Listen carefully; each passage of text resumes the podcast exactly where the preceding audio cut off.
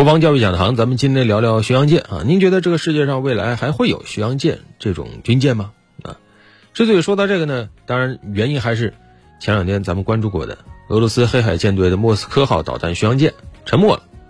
这莫斯科号呢是苏联海军光荣级导弹巡洋舰的第一艘，排水量一点二五万吨啊。一九八三年服役，当时叫光荣号啊，后来改名叫莫斯科号。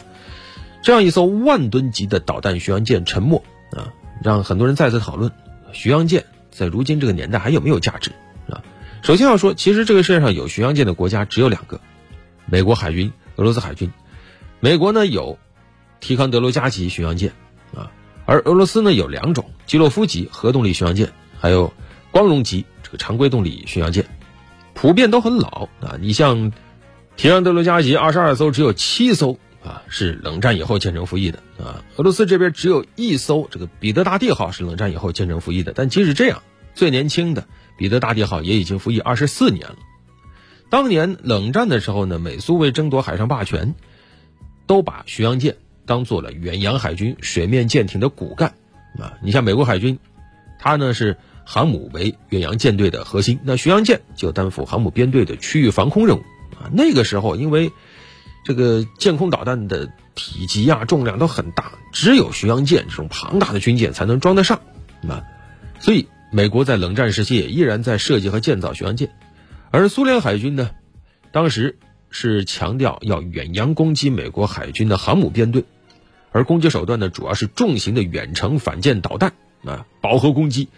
那这种重型的远程反舰导弹呢，也是庞然大物，也只有巡洋舰才带得出去。啊，所以苏联海军在冷战时期也是大力设计和建造巡洋舰，而至于携带一下其他的防空和反潜武器的那个，就不是它的主要任务了啊。它的核心任务是发射重型远程反舰导弹啊。那么冷战以后呢，苏联海军已经没了啊，俄罗斯海军可以说实力是大打折扣，已经很少在远洋活动啊。然后呢？这个能修大型水面舰艇的造船厂黑海造船厂也属于乌克兰了，那自然就没法再造巡洋舰了。而美国海军呢，同样也不再强调深海大洋作战，啊，也不怎么造巡洋舰了，就开始修大量的这个宙斯盾驱逐舰。所以一下子巡洋舰感觉就是要翻篇了，啊，你像美国海军决定啊，未来五年要把十一艘提康德罗加级巡洋舰退役。一下要退一半啊，剩下的会把状况相对好的让它继续服役。俄罗斯呢，当然是要尽力维持它的巡洋舰继续运行，因为没几艘大型军舰了。但是呢，钱也有限，所以重点呢是对基洛夫级核动力巡洋舰啊进行现代化的改装和升级啊。你像这个纳西莫夫海军上将号啊，明年可能这个改装升级工作会完成啊，然后呢再对彼得大帝号进行改装升级啊，不知道能不能如期进行了。至于光荣级呢，嗯。还没有做出安排，但现在啊少了一艘。但不管怎么样吧，这些巡洋舰啊，就算是美国的提康德罗加级，也运作不了多少年了啊。俄罗斯也同样，因为这些军舰都太老了，再怎么改装升级，可能它的寿命都是有限的啊。那么问题来了，为什么啊如此在意要不要有巡洋舰啊？巡洋舰跟现在驱逐舰啊，包括还有什么战列舰区别在哪儿？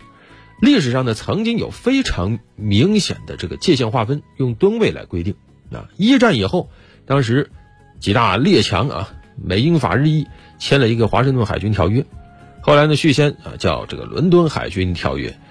啊，当时呢签完之后就约定了一下，战列舰标准排水量不要超过三万五千吨，航母呢那个年代比较小啊，标准排水量不要超过两万三千吨啊，而至于巡洋舰呢，就是排水量别超过一万吨。但是那个年代的事儿。好，后来呢，随着时代进步啊，战列舰慢慢的退出历史舞台了啊。于是呢，就开始整大吨位的巡洋舰，而驱逐舰呢，也慢慢的越修越大。最早驱逐舰才几百吨，但现在已经有万吨驱逐舰了。所以你现在谈大型的驱逐舰和巡洋舰到底有什么区别啊？你像爱宕级驱逐舰、朱姆沃尔特驱逐舰，排水量甚至都已经超过现在的提康德罗加级巡洋舰了。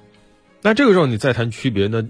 似乎只能从功能上去讨论，但其实区别也没有那么大。你像提康德罗加级巡洋舰，论证设计之初也是驱逐舰啊，后来根据任务性质改成了巡洋舰啊。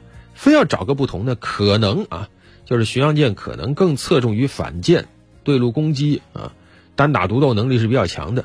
而驱逐舰呢，可能就是更侧重于防空反舰啊，经常是执行编队作战。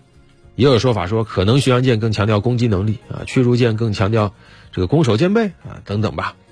那么未来还会不会有新的巡洋舰呢？目前没有一个确切答案，但是有一个是比较明显的，就是进入新世纪以后啊，新一代的远洋型驱逐舰，包括一些护卫舰，它的尺度、排水量都是越来越大。你像我们刚才说的朱姆沃尔特啊。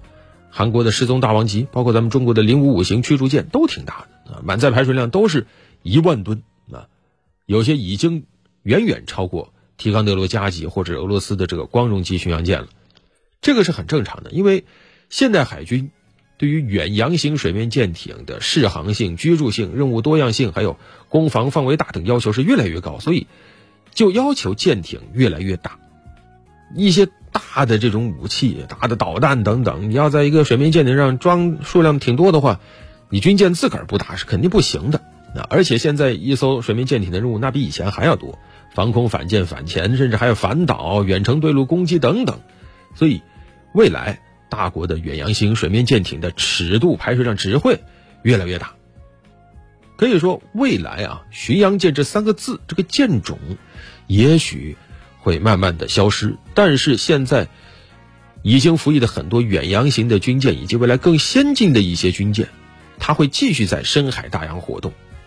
那在这个时候，你硬要给它分是驱逐舰、巡洋舰还是护卫舰，其实已经没有太大的意义了，就看各个国家、各个地区的海军自个儿喜欢什么名字好了，你爱叫啥就叫啥吧。好了，本期就聊这么多。